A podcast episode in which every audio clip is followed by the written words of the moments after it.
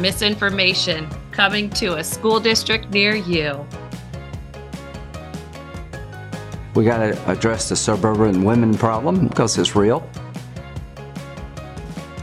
Welcome to the Suburban Women Problem, a podcast from Red, Wine, and Blue. Hi, everyone. Thanks for listening. I'm Amanda Weinstein. I'm Jasmine Clark. I'm Rachel Vindman. And you're listening to the Suburban Women Problem. We're back. It was nice to take a little time to rest and recover during the holidays, but it's so nice to see you all again. I know. Yes. I can't wait to chat with our troublemaker this week and to share my interview with Gisele Fetterman. But first, we have to catch up. It has been a while since the three of us have talked like this. It has. Yeah, it really I, it feels like it's been like months. It hasn't been, but that's what it feels like. It just feels like it's been a really, really, really long time. And we had the holiday break that would never end because my two littles had surgeries. And then, right as school was supposed to start, they all got sick from all this stuff that's going around. Mm. And so now it finally feels like winter break has just now ended. Yeah, I think um, you know, after uh, getting Warnock elected and then like deciding I want to take a little break, except for uh, pretty much once the elections are over, like we jumped right into things. So I traveled so much in December. A lot of it was work travel too. It wasn't even all like fun travel, uh, but pretty much the majority of the month of December, I was not at home. So it didn't feel like a break necessarily because I was all over the place. And swearing in, we saw your cute picture with Jada. Oh, Oh, yeah. my gosh, she's gotten so much taller. Yeah. I cannot believe how much she's grown. I was shocked and I'm like, I, I wasn't even at the I didn't even know you guys then, but I'm just like, it happened so fast. They hit this age where I just Mhm. they just look so much older so quick. My mama heart can't take it, guys. I know, and, and a lot of people I know were reminding me of when I first ran for office. Jada was 10 and she was still into baby dolls. Like she was really into them. So she brought them to every Democratic Party meeting, Oh. every volunteer thing. She always had a baby doll in her hand. And they were like these really realistic looking baby dolls. They call them reborns. and so people are like, that cannot be the same little girl that was like carrying around baby dolls. And I'm like, oh my gosh, y'all are so right. Like I'm just like, it's a it's amazing what can happen in such a short amount of time. She's a beautiful young lady with a great heart. And I think that's the best thing is she was with you and campaigning and attending those events before. And now she helps you campaign and canvass and attends your events now. So at least we have that through thread, even though she is growing up. I know, I know, I know. It's kind of crazy to me. And even my son is starting to get into politics as well. He worked on uh Wes Moore's campaign. Mhm. So I'm like raising these little like, you know, I don't know. I don't think they're going to go into politics at all, but they're at least very aware of what's going on around them and how politics affects their lives. So But isn't that what we want? I mean, you know, like we we we definitely need good people to run. I mean, certainly that's that's true, but I just love that they are aware to be part of this and they know that it isn't just voting, it is participating, it's supporting the candidates that you want to help and that doesn't always mean writing a check, especially when you're 16 right. that means you know that there money. are lots of things yeah that's things that you can do and it is incumbent upon all of us to be part of the process and i love that they're aware of this even and they understand the importance of kind of voicing their opinions and what that voice means and what it means in terms of real outcomes. So, part of what happened after Casey was sworn in was we had the Republicans in disarray in Ohio, which sounds familiar. oh man. and the they're you know of course fractured in between the moderate republicans and the extremist republicans in ohio as they are elsewhere and so they had a whole tizzy about who was going to be speaker and it was originally supposed to be a pretty extremist republican speaker and the moderate republicans teamed up with the democrats to get a moderate republican in there and the moderate republicans were censured by the republicans for voting for a Oh, republican no. it was a whole lot of drama How do you feel like if you're the Republican that's like the that won and you're like, wait, people are being censored for voting for me, but I'm on y'all's side. Like I am a Republican. It's crazy. It is. So it was like a lot of drama all in a couple days, which was super fun. But at least y'all got it done. I mean, did. what we saw at the federal level was Oh. oh, my gosh. But what, the memes were amazing, though. Did you see the memes Oh, yeah. that came out of that? We're gonna be able to use those for years. But you know what's really interesting about it was like Lauren Boebert barely won her election, like literally Mhm. Mhm. barely. Mhm. And then immediately came in with all the audacity as if she's like so big and bad. I'm like, lady, you were so close to not even being there. And now you're all like with your uh, chest all puffed out. Like, I just don't understand. Like, is that like what extremism does to you? It just makes you that delusional that you still think like you're so big and bad when the voters clearly almost fired you. I mean, yeah, I think there's a lot of insecurity there. And, you know, I mean, she was all buddy buddy with uh, Marjorie Taylor Greene, and then they had a falling out over this whole thing. And okay, whatever. But I think that's fundamentally because they don't actually have anything that they believe in. Right. It's all for personal gain. So if that is, you know, if this selfishness or self-centeredness or just me first type is what is is your guiding principle, then that's all you're going to seek to do. And I really think that's what we saw play out the first week of January. Unfortunately, I think it's we're going to see it play out for 2 years. I think that's how they prefer, though. Like they like chaos over policy, right? And they're like, oh, let's vote that you can now smoke in Washington, D.C. Capitol instead of like, I don't know, fix inflation. Like, come on. Like they, the chaos is what they really love. And it's interesting to see like the Republicans in disarray in Ohio meant that like, well, we have to work with Democrats if we want our caucus to win.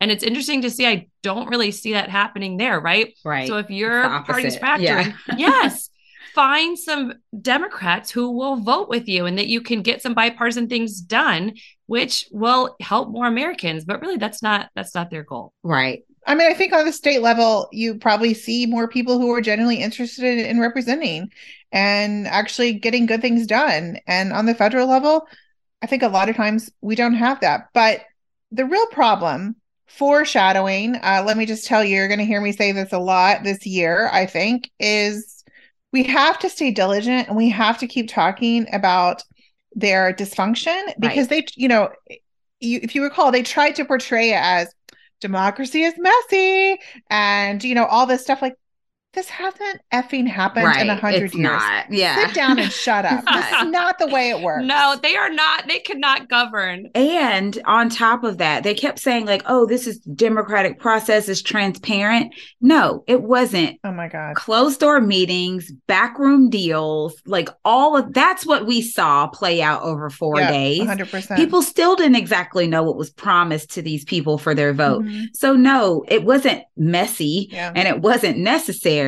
What it was was them putting on display exactly how the next two years are going to go. Lots of backroom deals, Mm-hmm. lots of negotiations happening uh, to basically hold on to power. Yes. McCarthy is basically a man with a piece of wood, not really a leader with a gavel. Like that's No. pretty much what we're dealing with right now. look at what i found yeah. yes it's this nice little hammer It's a lot of people who are like out for themselves, right? So you have like they're the party of George Santos. Like Oh I came back from break and I kind of ignored a lot of this over the break. And I was like, whoa, who is this guy everyone's talking about all of a sudden? What is going on with McCarthy? And I'm like, Casey, like give me like the Cliff Notes version here.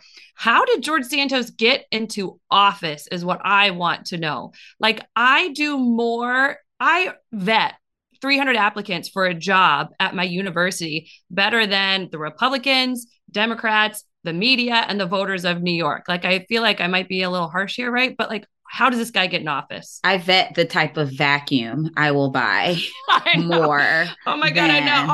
All- All my appliances broke, and I'm like texting everyone, like, please tell me which kind. Should I get an air fryer? What kind of air fryer? What are the pros and cons? My air fryer got significantly more vetting than George Santos. Thank you. ladies out there, if George Santos, who doesn't know how to tell a truth even about himself, can get into office, like you might be in your house right now, like, oh my God, I didn't get like my kids a breakfast this morning, but you could do better than George Santos in Congress right now. But also, what's dangerous is that McCarthy et al.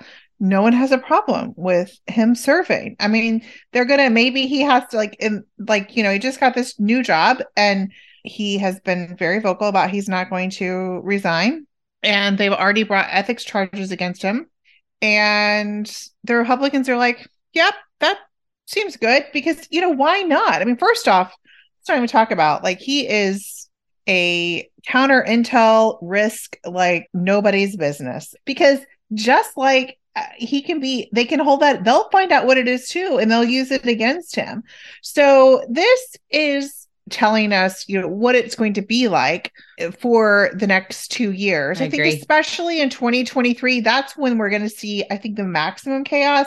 They're going to have to get a little bit together before the 2024 like heavy campaigning. But i think this year sorry hi i know it's only january 18th but i am telling you it's going to be a disaster but i just don't think it's you know don't expect much. And then i guess you won't um, get too disappointed. Oh, no. to that end i thought it was interesting. We, we went to oklahoma this weekend to see my um, niece who was in a play. And there's there the state superintendent, which is elected position, is really just crazy, and he wants to essentially eliminate like public school funding and give parents choice, which means you know that parents would get money to go to a private to private schools. But a lot of places in small towns, a school district is the number one employer. Yep. This is the thing that people so much don't understand, and no one is explaining to them the second and third order effects of so many of these policies that are being sold to them are absolute crap. Like they will destroy the life that they think they are saving, this way of life, this cultural thing that they they want to keep. Right. And it's something that I think we really have to talk about and not just complain about it and make fun of it, but really, you know, show to people um, especially you know this year when we have a little bit less contentious moment i think in politics again because it's just not high stakes because it's not an election year that we continue to talk about this and have these conversations. Yeah it's important. I think that's a good point. Like from now till the next big election next year whenever like we have to keep having these conversations so our next guest knows how far authenticity can take us in politics and in life She's a mom and an organizer in Pennsylvania. Sherry Luce, welcome to the Suburban Women Problem. Hello. Hi, Sherry. Hi. So, congrats on all the good news out of Pennsylvania in the midterms. You flipped Pennsylvania blue. That deserves a round of applause. Yeah. I know. What do you think was the secret to your success? Because I know there's a lot of Ohioans who would like to know. Georgians, too. Well, let's be clear. We flipped the House, but not the Senate, mm-hmm. but we gained a little momentum in the Senate. But to me, the most exciting thing is flipping the house was a long shot, but by really targeting specific areas and communities, we made it happen. So I know in Michigan, they talked about when they flipped both of their houses that this was not something that happened overnight, that this was a plan that they had crafted eight years ago. So I'm assuming in Pennsylvania, this wasn't just like a click your heels and we will get to the Democratic, you know, home or whatever. So how, what was the journey like and how did you get there? Well, Pennsylvania had some pretty key issues at play, choice being number one. Mm. And the Republicans really tried to put their head in the sand and pretend that wasn't going to kick up. And it did. It absolutely did, especially with women in the suburbs. Absolutely. Knowing what would happen with Senate Bill 106 on the table that would be able to pass legislation making abortion illegal in Pennsylvania but blocking our governor from vetoing it. That's insane. Um, by changing the Constitution.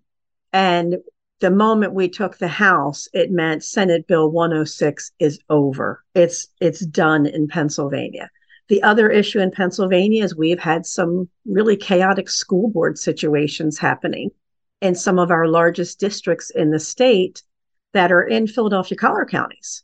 So people didn't expect it to happen there but people ran for school board as moderate Republicans before the general public really knew about Moms for Liberty and all these extremist organizations. Mm-hmm. They won their seats and then co opted the whole board. So, Pennsylvania for 2023, school boards are going to be really hot. And we know repeatedly, every survey is showing parents do not want school boards focusing on keeping our LGBTQ children from feeling safe. They do not want books banned. Focus on education. Yes. focus on safety in Right. our schools. Yeah, That's with teacher here, too. shortages. Yeah. Like, come on. There's so much that we want done, and you're not looking at our list at all. Exactly. I feel like every time they do that on ours, I'm just going to be like, we have a safety issue, and this is what y'all are choosing to focus on. And it really knocks them back on their heels because that safety used to be their thing. Mhm. And now it's the Democrats saying, y'all are focused on these like identity politics and social uh, wars. And meanwhile, like our schools don't feel safe and people are afraid to send their kids to school. Let's focus on that. Well, Jasmine, it's really funny you said that because I know someone who has attended a few Moms for Liberty meetings in Pennsylvania. And she said, You're not going to believe what they want to talk about in school board this year.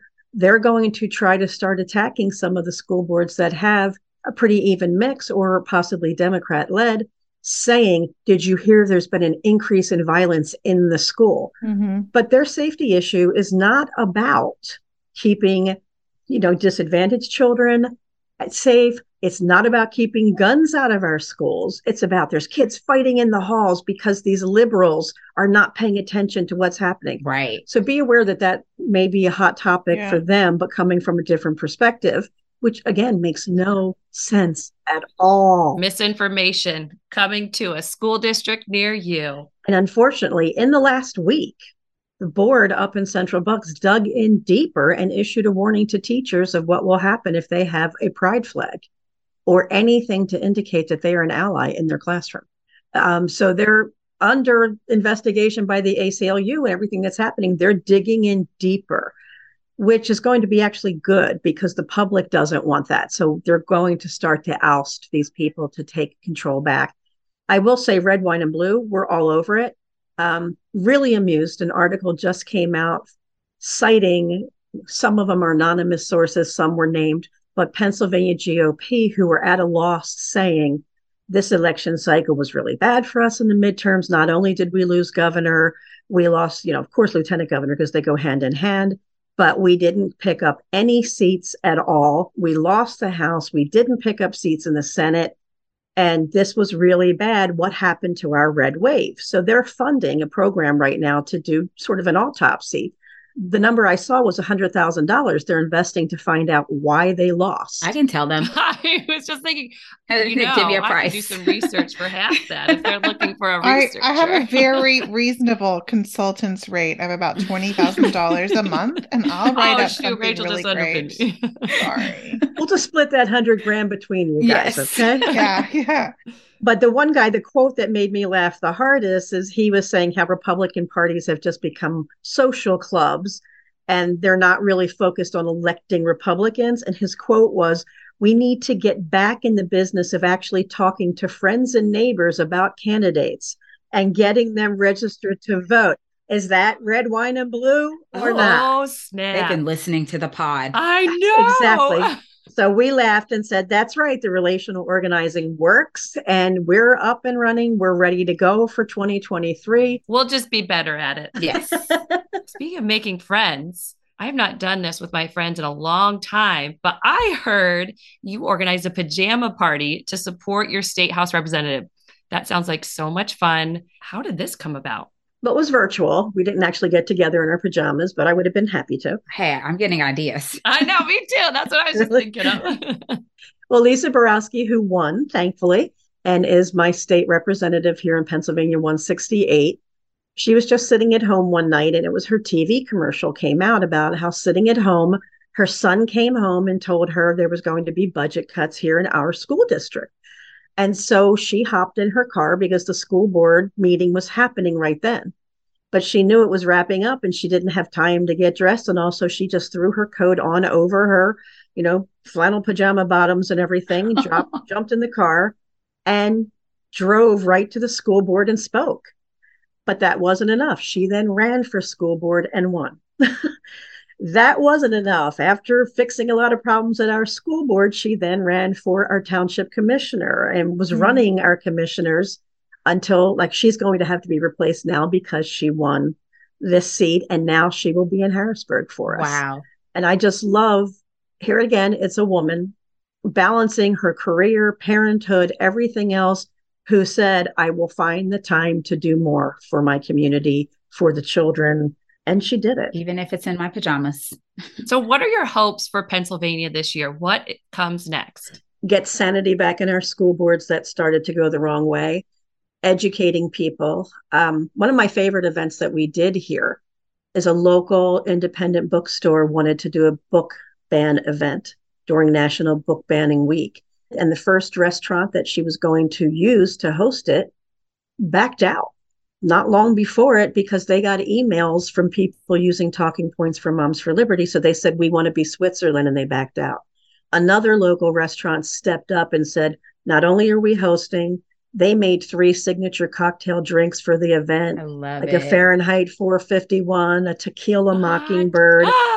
I want an event like this. I will try all those drinks. I will make Casey DD.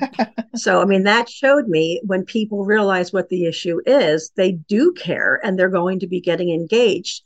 And right now, thanks to these extremists in Central Bucks and Pennridge and some of our other school districts, they're getting news and it's not positive news. Right. Your property value is going to start to suffer as people are looking of where do they want to buy a home and it's a tough real estate market already but all of a sudden they're going to be thinking wait a minute that's that school district that's in the news all the time.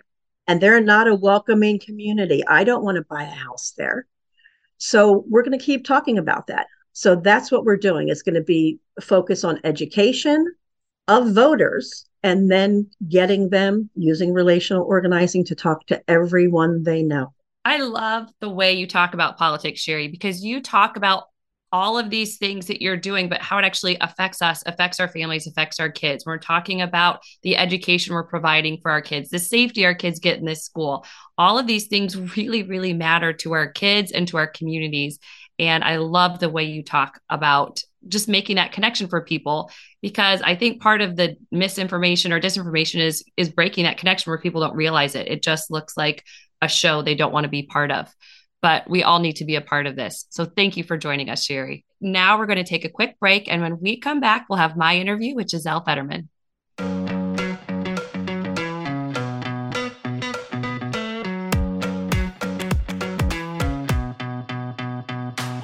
It's a brand new year, and the suburban women problem is back. And you know what else is back? Troublemaker trainings. Last year, thousands of women attended our virtual trainings, and this year, we can't wait to share more about how to stand up against extremism in your community. Our next Troublemaker training is happening on Thursday, January 19th, and it's all about school boards. Join us to learn more about how to fight against book bans, how to make your voice heard at school board meetings, and join together with your friends and neighbors. You can learn more and sign up at redwine.blue or by clicking the link in the show notes. All right. So, our guest today is an activist, philanthropist, mom, and the former Second Lady of Pennsylvania, or SLOP, as she likes to put it. She's founded multiple nonprofits that support lower income families, and her style and personality bring a spark of fun to American politics. Gisele Barreto Fetterman, thank you so much for joining me on the Suburban Women Problem. Thank you so much for having me. I'm so happy to be here. Well, first of all, congratulations on your husband's Senate win. I know the whole nation was watching, especially that race. So there was a lot of good news on election night, but the Pennsylvania Senate race was high on our list and everyone's list. It must all feel like such a whirlwind. How are you doing? I'm good, you know, adjusting to new role, new routine, figuring out living. You know, John will be in DC, I will be mostly here. Um, and just figuring out a new what the new routine for the family looks like. Oh man, that's always hard because I know when my husband is gone too, it's like coming back can be even harder sometimes because you're like, no, that's not where that goes anymore. yes, people are like, oh my God, you must be so sad. And I'm like, mm, I'm okay. this is good. It's fine. so you ran a different kind of campaign, more social media savvy, more quirky, and definitely authentic. Was that a decision that you talked about, or did it just kind of happen organically? It was just who we are, you know, and we, I've always had social media. It was just what I've always done, who I've always been, and him as well. And it just, I think people connected with us because you could tell it wasn't a team doing this, it really was the two of us um, doing most of it. So I, I think it was just us being ourselves. And uh, I'm glad that people were able to connect with us. I love that you called you uh, both a team because that's how I viewed it too from the outside is you both seem very much a team, which I think makes it really hard for an opponent to know that they're facing both of you and you are also a formidable opponent. oh, thank you. Well, I think, you know, I say when someone runs for office, their whole family does, right? It, it's such a sacrifice on, you know, my dog suffered and the kids. And so it really was you know a whole a family thing i think that's how it has to be um, because you're getting the whole the whole messy bunch yep and I mean, campaigns take so much that the whole family, that's kind of how you keep the family together. The whole family kind of has to be involved in going to some events. Otherwise, you would probably like never see your husband. right. so you've mentioned before that it was a family decision to run for a Senate seat. Can you tell us a little bit more about how your kids were involved in the decision? So we make our decisions together but for me it's really important that politics be a very small part of their life. So uh, while i was on the road with john a lot my mom was here with the kids. You know i let them go to two events. They attended two rallies in two years um, because i want daddy's job or this world to be a very small part of their world. Um, you know i care about their basketball games and their play dates and i really prioritize that. So you know, we shared, you know, John is thinking about doing this. What do you guys think? And they're like, okay, fine. You know, they don't really, they're really normal and, and great kids. And I thought the funniest part was um, heading to inauguration. They said, we have to come to this? and I was like, yes, you do. Your dad is becoming a senator. This is not optional. Um, I, I, I think I did such a good job of making it not a big deal that they were not sure if they needed to come. That's awesome. I know we try and um with my husband try and make the kids just like the funnest parts of politics and a lot of politics can be fun. So i think if we can have them being part of you know the fun part of politics then i think that's great. And i think part of that people know that you're a family so you care about families and you can connect with people on that level very well. Right. So in addition to being a political spouse and working with nonprofits and advocating for issues you care about and being a mom, you also just became a volunteer firefighter. Where does all of this passion for helping people come from? And where do you find the energy? Um, so I'm in the process. I'm becoming one now. It's been amazing. I have training actually all month and uh, hopefully pass my test at the end of the month. And then I can officially say I'm official, official. Um, I think that's what we're here for, right? I think I always say, like to the kids, you know, our job is to minimize suffering. Mm. Like whatever job we find, whatever our role is, is like how could we make the suffering less for the next person, for the neighbor, for the next generation. So that's really what gives me like drive. Otherwise, I think I would be like so tired and not into it, right? Like I I get so excited about this this work and my nonprofit work. It's really what gets me up every morning and and I look forward to it. It's not a chore. Um, it's just a part of my life. It's like as as I breathe, this is the work that I do. Um, and I think it's always been that way. I'm really grateful for, you know, living in this country. I'm grateful for my family. I'm grateful for the chances I've had, and um, I wouldn't want to live any other way. That's awesome. Man, those firefighter suits are heavy. I have tried one on. They are very heavy and very hot. They are. And you have to put it on very quickly. That's part of the test. Yeah. So how quickly I can oh, put it on. oh man. I actually read a, a book to my youngest daughter about it was one of the first female firefighters in New York. And the test they gave used to be like super like advantages to men. And she was like, How about you test me on things firefighters actually do, like putting on your suit? And they actually changed the test to make it more realistic of what you would actually do. And when they changed it, then she became a firefighter. Amazing. I love that. I'm going to have to get it. Oh, it's a great book. It's cute. All right. So, as a woman who isn't afraid to speak her mind, you've become a popular right wing target, of course. And some of the criticisms about your husband's stroke last year were really nasty too. So, how do you deal with all of this social media nastiness and politics, all of that combined, and still stay so positive and so kind? I've learned to just quiet the noise. You know, I really care about the opinions of people who I care about. Mm. I don't care about the political opinions of Fox News or people I don't respect. So um, for me, it's I've learned to quiet the noise. And as a Pisces, you know, it's been something I've had to learn. I do want people to like me. I do take things very personally. Um, but I've learned not to. It's mm-hmm. taken mm-hmm. a while to get there.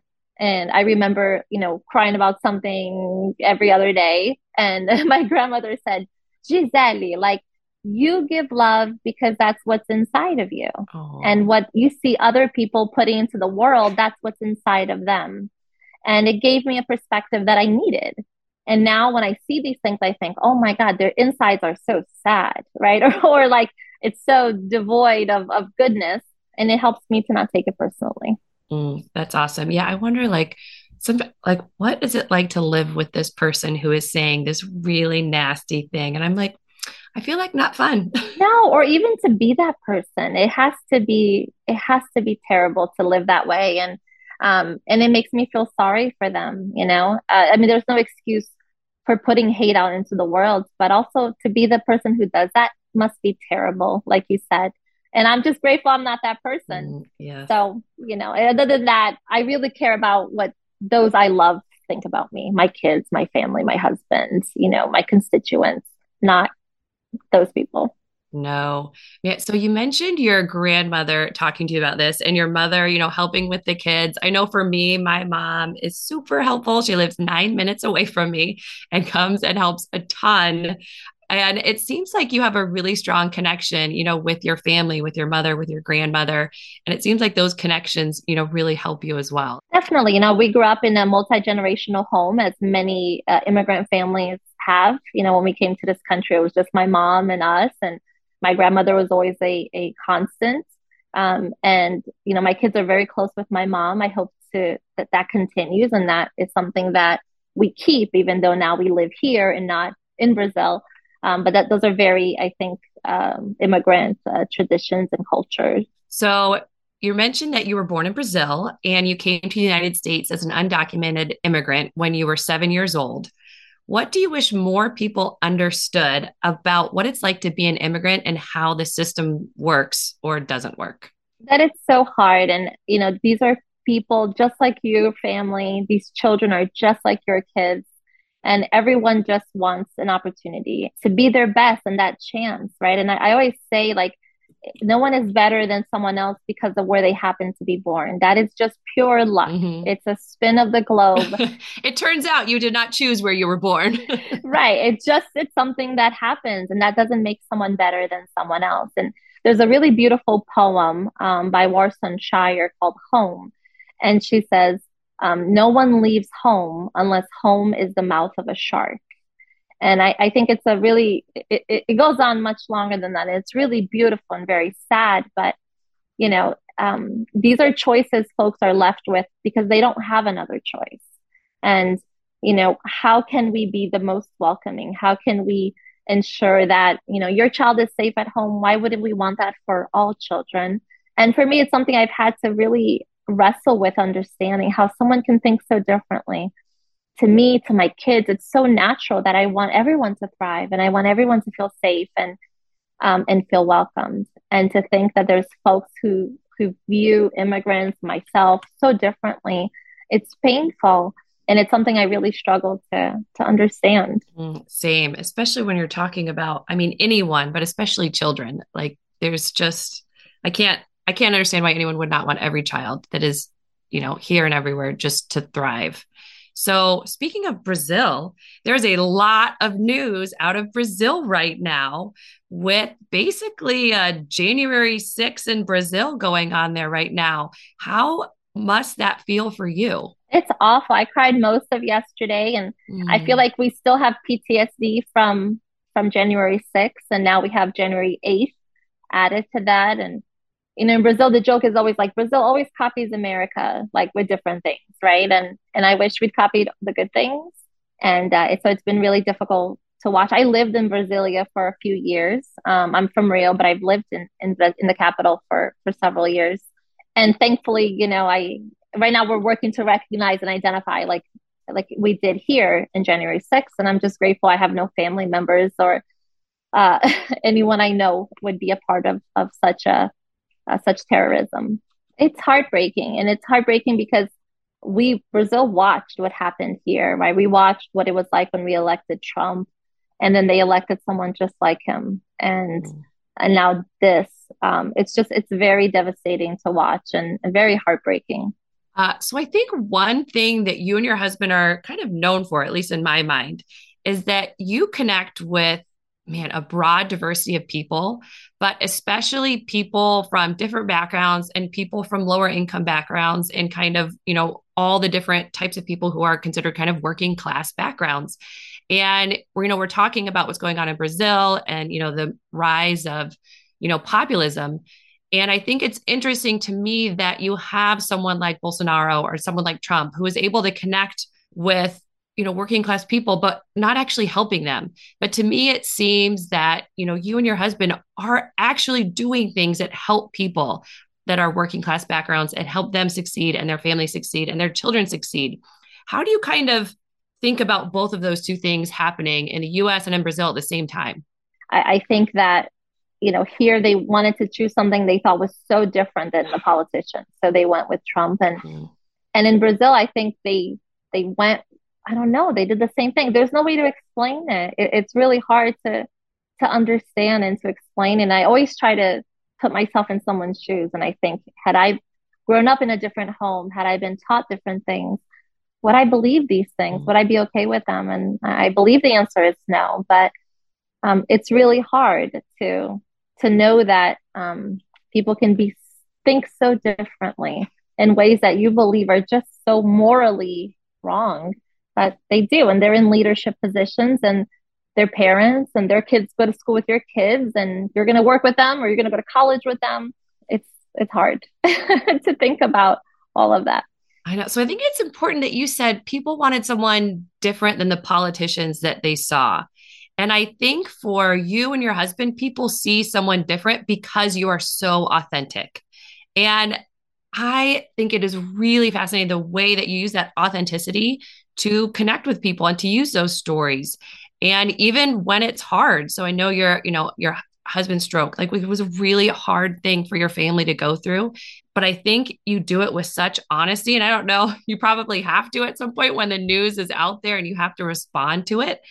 But I think it's amazing how well that you and your husband just come off as very authentic and this is who we are.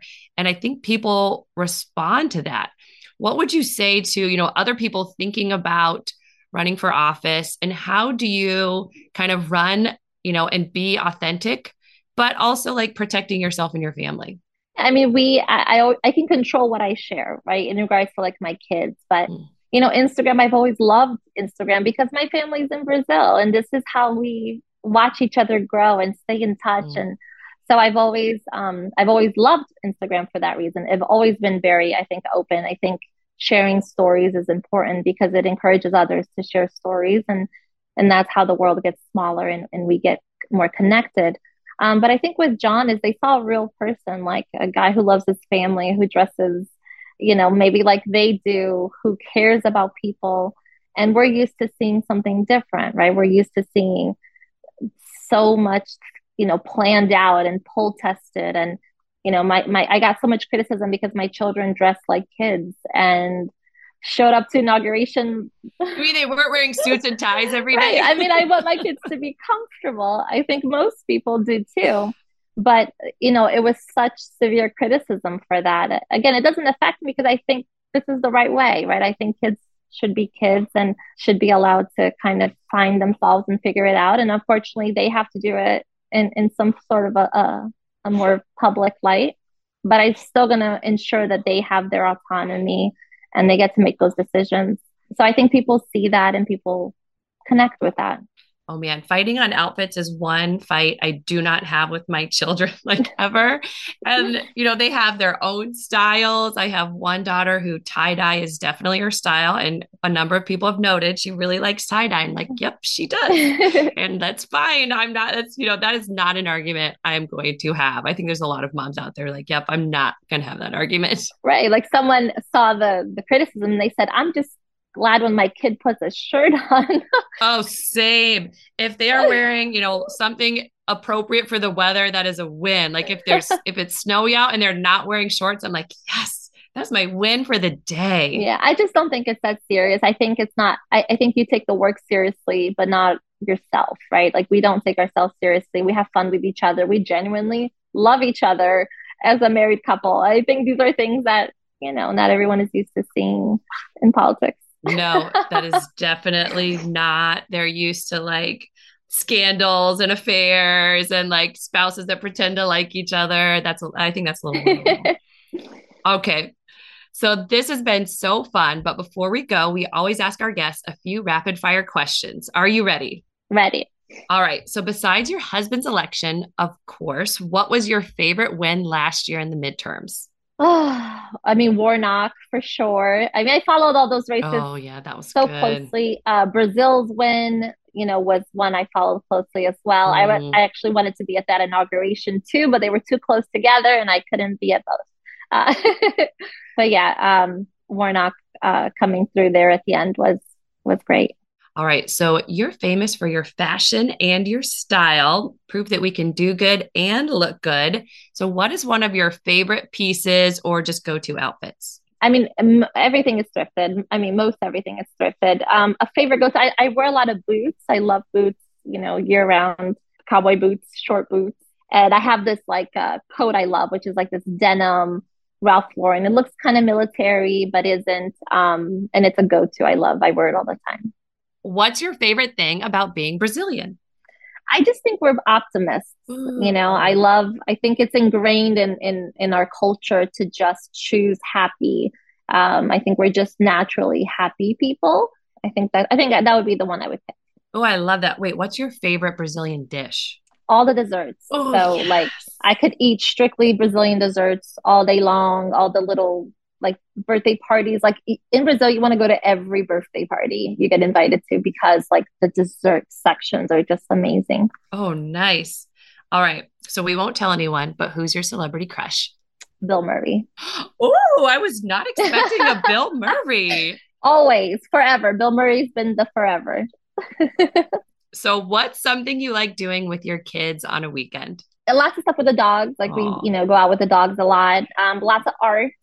Um, we're artists here, so um, I think that would be the two things we do a lot of. Oh, nice. What are you most excited for about 2023? A blue Pennsylvania. oh, yes. for the first time since 1962. We need some tips here in Ohio. Do you have any good tips for Ohio how you did that? Uh, we we did a lot of campaigning with Tim Ryan. I'm sorry for the the outcome. I know that was a sad loss. I, I was like, oh, but I was like, oh, we did all right on Congress, but Tim Ryan was a sad loss for us. I know. All right.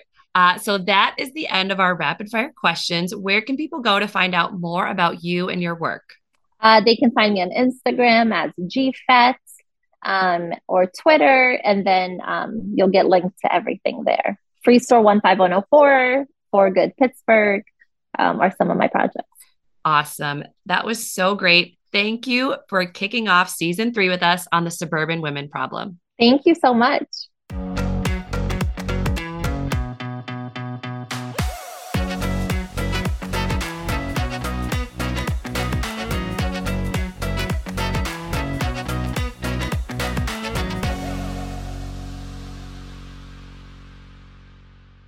Welcome back, everyone. Uh, Amanda, it sounds like you and Gisele had a great conversation. She's so authentic. She's really nice. I really enjoyed, you know, hearing everything you all had to say. She is genuinely kind and kind hearted. And it is so nice to speak with someone like that because you hear the other side. And I don't want to judge, but some of them just don't sound kind hearted like ever. So to hear like how kind-hearted she is and this big heart she has just for making her community better and the people around her, you know, have better opportunities was really nice to hear. It's easy to tell where people's strengths lie because you can tell how they're attacked by the other side. Oh yeah. And the Fettermans were constantly attacked as being fake and it just wasn't true. I mean, you could see with your eyes like you might not agree with all of someone's policies or what they want to do. John Fetterman is very progressive.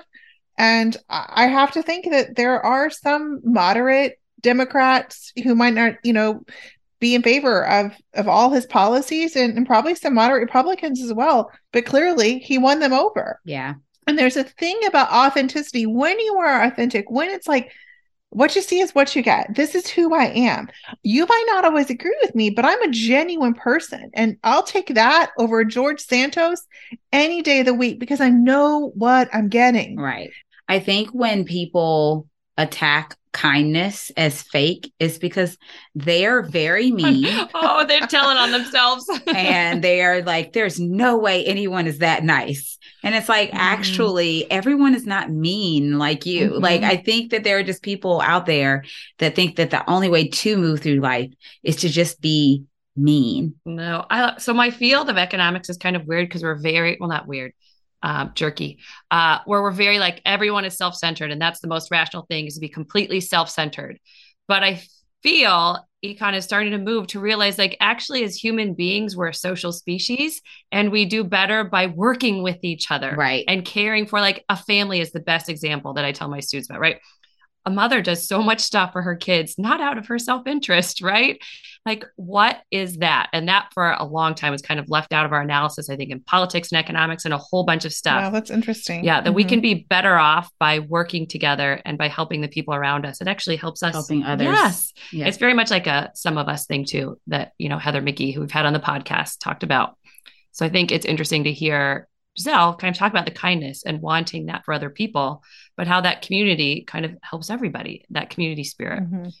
All right. So let's do our toast to joy, our first toast to joy of 2023. Jasmine, what's your toast? My toast to joy is that I celebrated a birthday at the end of last year. Happy birthday. And so I am officially in the 40 club now. Woo! So welcome. I'm really excited. I turned 40. I didn't really get to do like a party or anything because at the same time I was turning 40, the whole earth decided to get really cold. Not the whole earth, but the whole United States. It started to get decided to get really cold. And so it ended up being like 12 degrees outside on the night I had planned to celebrate. And I was like, hey, everybody, I love you. And because I love you, I'm not going to ask you to come out in 12 degree weather for me. so I ended up just doing like something super low key. Um, but, uh, that just means that my birthday next year or like this year um, i will have to celebrate both 40 and 41 uh, to make up for uh, ice mageddon uh, 2022 that kind of took over my birthday. Oh low-key birthdays are great. All right uh, well rachel what about you? What's your toast to joy? So last week I posted um, something on Twitter that I, I try to do on our daughter Sarah passed away on her birthday. I always like a reminder about well, I'll I'll read my tweet. Um, it said 14 years ago today, I gave birth to an angel who was born much too soon. She lived for one week before her body could no longer support her. And every year on Sarah's birthday, I share this. If you're hurting right now, if you're struggling to find meaning, if you're missing someone so much that you're in physical pain, I urge you to hold on. It will get better. This podcast will be released on, um, it'll be 14 years since the day we said goodbye to Sarah on January 18th, 2009. And on that day, I didn't know if I would ever be normal again. I, I was pretty sure I wouldn't.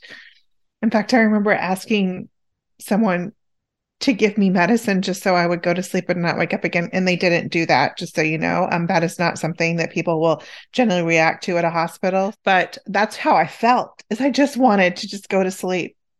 But eventually um, through my husband and my friends and family and my faith you know i did learn to live again but it's because life is meant to be lived and it was never going to be a tribute to sarah if i died with her because that's why we're here and um, I I received the kindest, kindest comments on Twitter, which is a place that's not so kind these days. Yeah. But I, I, I mean, it, there were probably some not nice comments, but I didn't see them. And I, I've been seeing that again, not my experience lately. So I appreciate those comments. And that's kind of my toast to joy. But also, my toast to joy is to say, remember to hold on and hang in there. January can be hard for a lot of people. The letdown of the holidays, the gray weather, the 12 degrees, Jasmine. I mean, all that stuff, it can really wear you down. And hang on, brighter days are coming, but don't don't forget to reach out. Don't forget to you know, talk to those people, to know that you matter. Find who wherever you are, find that someone to connect with and make sure that you're living the life that you're here to live to make a difference in whatever way you can. And I hope that that will bring you joy. Oh, I love that. I love that so much. And I love that you at least got at least one day, even if it was just one, of a positive Twitter. all the positive Twitter, all the great comments. I love that. Actually, so my toast of joy is a little similar in that it's related to Twitter, but I recently asked, I was getting ready for classes, and with all the sicknesses of my kids, I didn't have as much time as I was hoping for. And so I asked for a couple things from Twitter people, and one was like appliance recommendations when all my appliances broke, which I got lots of those, which was super helpful. And then the other thing I asked for, because I'm teaching an urban economics class, was just what's your favorite city? So I like to make a playlist for every class I teach. And I was like, just tell me your favorite city, because it kind of gets the students like in the mood to like listen to the city and why did this person write about it about this city? And I was like, man, I just hope I get like a couple songs. Like, I'll be super happy if people can give me a couple songs. And oh my God, I think I got like 900 songs. Oh, wow. It was a lot. I was like, whoa, this is aw-. And like some, some of them I had never heard before that are amazing. I added them to my own playlist too, to like run to and stuff. So it was really awesome to see the people on Twitter come through and give me some appliance recommendations and some songs to add to my playlist. So that was fun. Well, hey, Twitter can be just like the real world. There are assholes out there and there are really great people out there. And it yeah. who are you seeking out? Who are you seeing? And and who is gonna have the loudest voice in your head? Mm-hmm. You know? So that's eh, but only you control that. So that's really important. I mean, you know, new year, new habits, you know, like we gotta reinforce the good ones and get rid of the stuff that doesn't make sense anymore. Yep. All right. Well, thanks so much to everyone for joining us today. If you're enjoying the show, please share it with someone you know. We'll see you next week on another episode of the Suburban Women Problem. The Suburban Women Problem was created by Red Wine and Blue. Our executive producer is Beverly Batt. Our producer and editor is Amy Thorstensen, and our project manager is Lindsay Quist. Videos by Abigail Martin and Ashley Hufford. For more information about upcoming events and trainings, or to learn more about Red Wine and Blue, follow us on social media or at www.redwine.blue.